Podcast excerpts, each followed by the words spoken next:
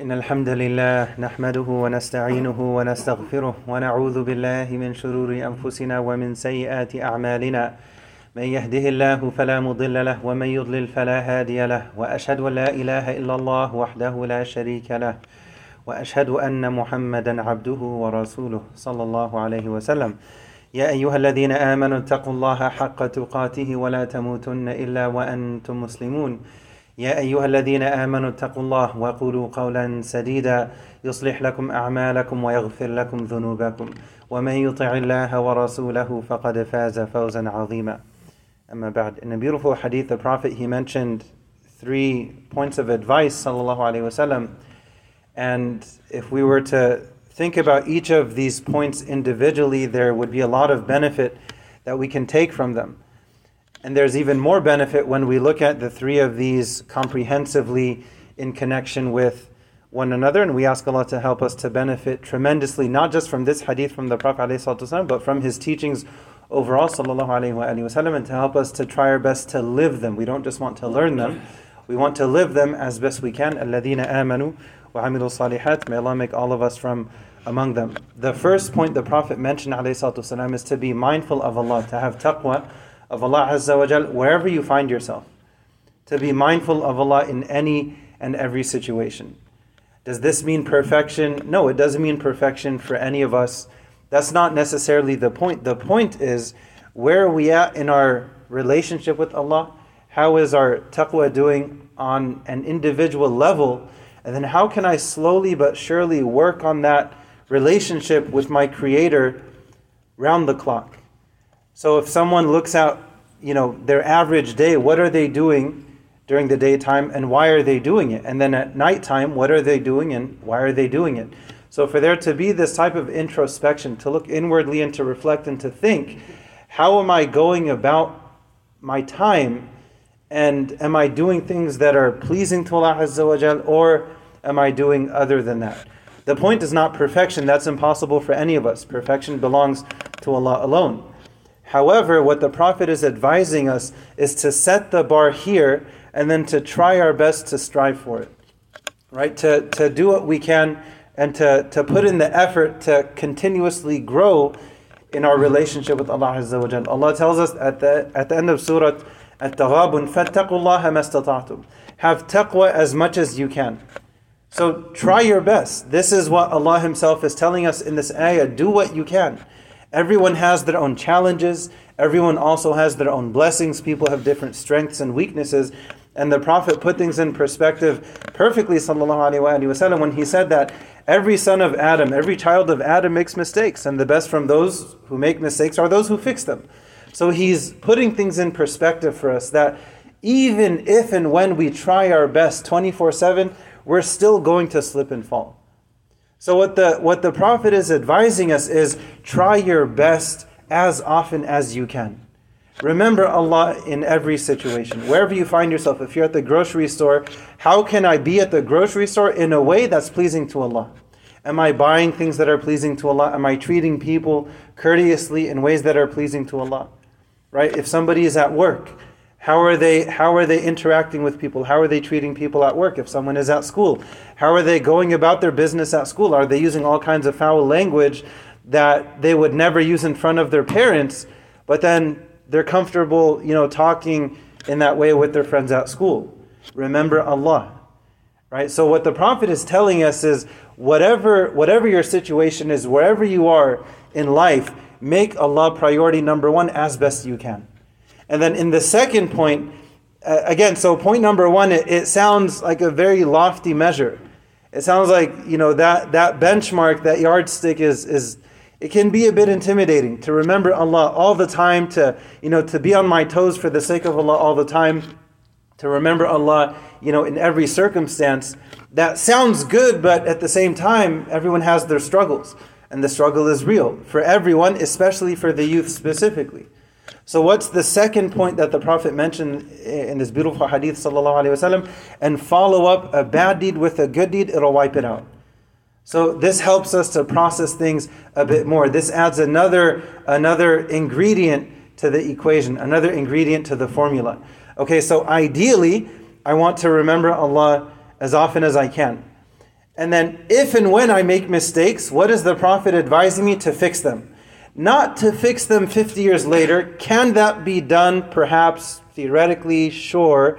Should we wait 50 years? No, because we don't know if we're going to live to see the end of today, much less tomorrow. So, what we should reflect, uh, the way that we should reflect on, on this part of the hadith, is when the Prophet is saying, replace a bad deed with a good deed, it'll wipe it out. We need to understand some things about this concept. Option number one to avoid the mistake in the first place. Right? Let's say somebody their their parents are very easygoing and you know they don't really get mad if they spill milk. They may not get that mad if they accidentally you know drop their their their cup and it gets damaged or you know they may accidentally snag you know this shirt or that blanket or you know these things they happen around the house. Life is life. It is what it is. So let's say this this person this child they know that that's how their parents are. They're very easygoing. Generally speaking but if there's this one thing, if there's this one special, specific rug that has been handed down generation after generation, if there's one place you don't spill milk in the whole house, you don't spill it there. If there's one thing you don't mess up in the whole house, it's that one thing. They probably couldn't care less about all kinds of other things. But for that specific thing, you have to be extra, extra, extra careful. So, option one, you don't want to spill any milk on that specific rug on that specific thing in that specific place. Ideally, ever. Now, for other things, it may not matter as much, but for that specific thing, okay, I need, I need to be very mindful about that. Option one, you avoid it. Now, let's say accidentally, someone even then, they tried their best all the time to not spill milk on that rug. Let's say totally accidentally, not purposefully, they're not going and taking advantage of their parents' kindness and forgiveness and mercy. And, you know, they overlooked that one t shirt that I ripped and that other pair of pants that I stained and, you know, this pair of shoes that they were new. They were new white Air Force Ones and I got them dirty the first day of school and, you know, I brought them home and they were scuffed and they weren't, you know, that wasn't really that big of a deal. But for this specific thing, I know they really care about that. Option one, don't spill anything. Now, let's say something accidentally does spill. Should you wait until, you know, mom gets home and then you say, Mom, you know, I'm so sorry, I spilled this. Can you go and clean it up for me? Of course not. Of course not. What, what's that person going to do? Let's say they're like 15. They accidentally spill some milk. What are they going to do? They're going to clean it up ASAP. They want it to look like nothing was ever there. They want any traces of that mistake to be completely erased. What's the secret to that? What's the best way of going about that? To do so as soon as possible. So, option one, to not make the mistake. Option two, if the mistake happens, to clean it up ASAP. The same thing applies to our heart and our Creator. Option one, we try to avoid mistakes as best we can. Even then, we stumble and we fall. Even then, we make mistakes. Now, what should we do when those mistakes happen? We fix them right away. We make istighfar right away. If we wrong a person, we fix it right away. We don't, we don't let it you know, we don't let things lag. We don't want things to, to fester and to get worse and worse over time. What happens if you leave that milk on that rug? Right? It's going to start to look worse. It's going to start to smell worse. It's going to damage the overall quality of that special thing. Not necessarily because mom and dad plan on reselling it, it's too priceless to do that, but because they don't want that special thing to be damaged. Our hearts are far more, more valuable than any rug, whether it's a Persian rug or elsewhere. Al qalb. The Prophet taught us the most important part of the human being is their heart. So this guidance from the Prophet directly ties in with our heart. Remember Allah, be mindful of Allah wherever you find yourself in any and every situation. What did the Prophet teach us? Where's taqwa stored? So think of taqwa as gold. And what, what, where, do you, where do you store that gold? You don't just leave it out. You need it to be in a safe. So think of the heart as being worth more than gold, and then the chest is the safe. Even when it's in the safe, you don't just want to leave it open. You want it to be closed, you want it to be secure. So when Allah tells us in Surah An-Nas, الَّذِي وَسْوِسُ فِي صُدُورِ النَّاسِ Allah mentioned the chest. Allah didn't mention the heart. Shayateen, they don't have access to the heart of the person. At most, what they can try to do is to put ideas into the chest of the person, but then it's up to the person to accept the idea into their heart. At most, there's still that distance, but then it's up to us to either accept the whisper or to reject it, to accept the idea or to turn away from it. The Prophet is teaching us, والسلام, be mindful of Allah in any and every situation, ideally. Now, what ha- he knows how we are. And then what happens if and when we slip, fix it right away and it'll erase it. If you have a kid who's taking an exam, let's say they're in fifth grade, they're going through the exam, it's multiple choice, there are 20 questions. And they're a good student, mashallah. They study, they dot their I's and cross their T's. They, they really, really try with ihsan to do their best when it comes to their schoolwork they really want to make mom and dad proud. So they're studying on their own, even without their parents reminding them. They're preparing for that test. They're doing their homework before they're even reminded. They're really on top of their game. So let's say they show up on test day, they're taking that test. And they go through those 20 questions and they, they circle their answers as best they can, as sincerely as they can.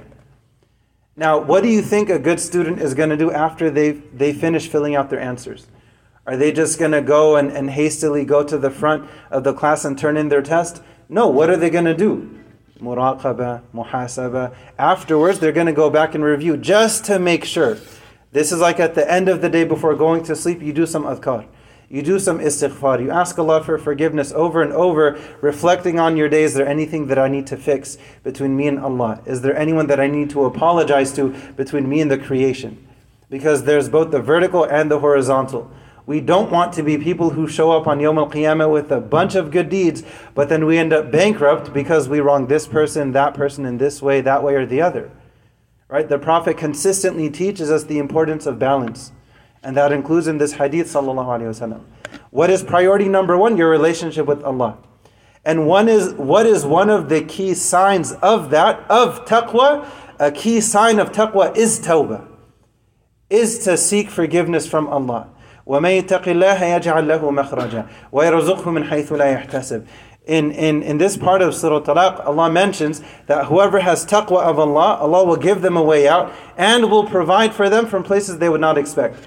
What's mentioned here is taqwa. In a hadith from the Prophet ﷺ, he said that whoever you know is adamant in their istighfar, they're consistent in their istighfar, then something similar happens. Allah will give them a way out of their worries. Allah will give them ways out of their difficulties and will provide for them from places they would not expect. There's a similar pattern. Taqwa, ways out of your difficulties, Allah provides. Istighfar, ways out of your difficulties, Allah provides. There's a direct connection here. Taqwa and istighfar are deeply embedded. They're interwoven. You cannot have one without the other. If a person thinks of themselves as a person of taqwa, but then they're not willing to make istighfar and to right wrongs between them and Allah, they have to work on their taqwa. If they're not willing to apologize to people and fix those wrongs in this life, then they're going to end up being fixed in the next life. That's one. And two, how can they truly be a person of taqwa? What the Prophet is teaching us is to live our taqwa. So the, the point number one is the broadest umbrella. Have taqwa wherever you find yourself. Work, school, etc the store, you're driving, whatever it may be. Taqwa is the umbrella. And then under that, you have points two and three. Point number two, istighfar, tawbah, righting our wrongs, fixing our mistakes.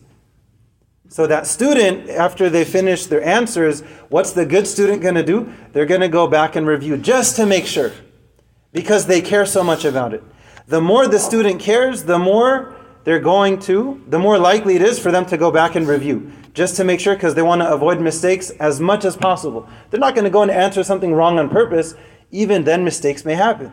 Let's say they're going through, they're reviewing it, they get to question number five, and they're going over their answers and they think that, you know, for this one, I, I, I circled B, but now that I'm going over the question again and the answers, I'm going to erase it right? I want to replace what I think is that wrong answer with the right answer. I don't think it's B anymore. Let me fix it, let me erase it, i.e., tawbah, let me circle C. I think that's the right answer. As sincerely as I can, this is the best answer that I can come to.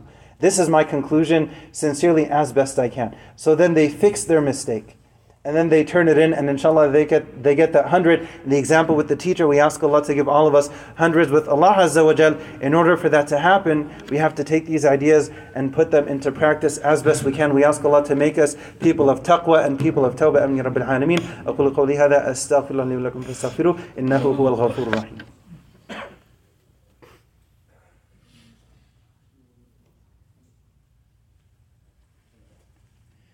بسم الله الرحمن الرحيم الحمد لله رب العالمين والصلاة والسلام على رسول الله وعلى آله وصحبه أجمعين إن الله وملائكته يصلون على النبي يا أيها الذين آمنوا صلوا عليه وسلموا تسليما صلى الله على محمد صلى الله عليه وسلم Point number one of the three points in this hadith from the Prophet ﷺ. Point number one, be mindful of Allah wherever you find yourself. Point number two, and if you make a mistake, replace it with a good deed, it'll wipe it out. The right answer will wipe out the wrong answer. The reality is we all make mistakes, so the Prophet is giving us practical remedies. He didn't say, be perfect or else. No, you, try your best. Okay, now what happens if I make a mistake? I need, to, I need to know what to do. What do I do if I fall down? The Prophet is teaching us get back up and try your best. In order for that to happen, a person has to have the right friends around them, and a person has to be plugged into a healthy, compassionate community. That'll help them to, to, to, to get back up even after they stumble. Everybody stumbles. But how do we react after we stumble? No one's going to stumble on purpose. No one is going to go and trip on purpose. But if that happens, Ideally, a person would, would you know, pick themselves back up from their bootstraps, as the saying goes. Okay, but what if someone, they find that too difficult? What if they need that support? We all need support. We have to have the right people around us. If we fall down, they lend us a hand and they help us to get back up. We ask Allah to surround all of us with good friends, especially to surround our youth with good friends. Amin Rabbil Alameen. What's the third point?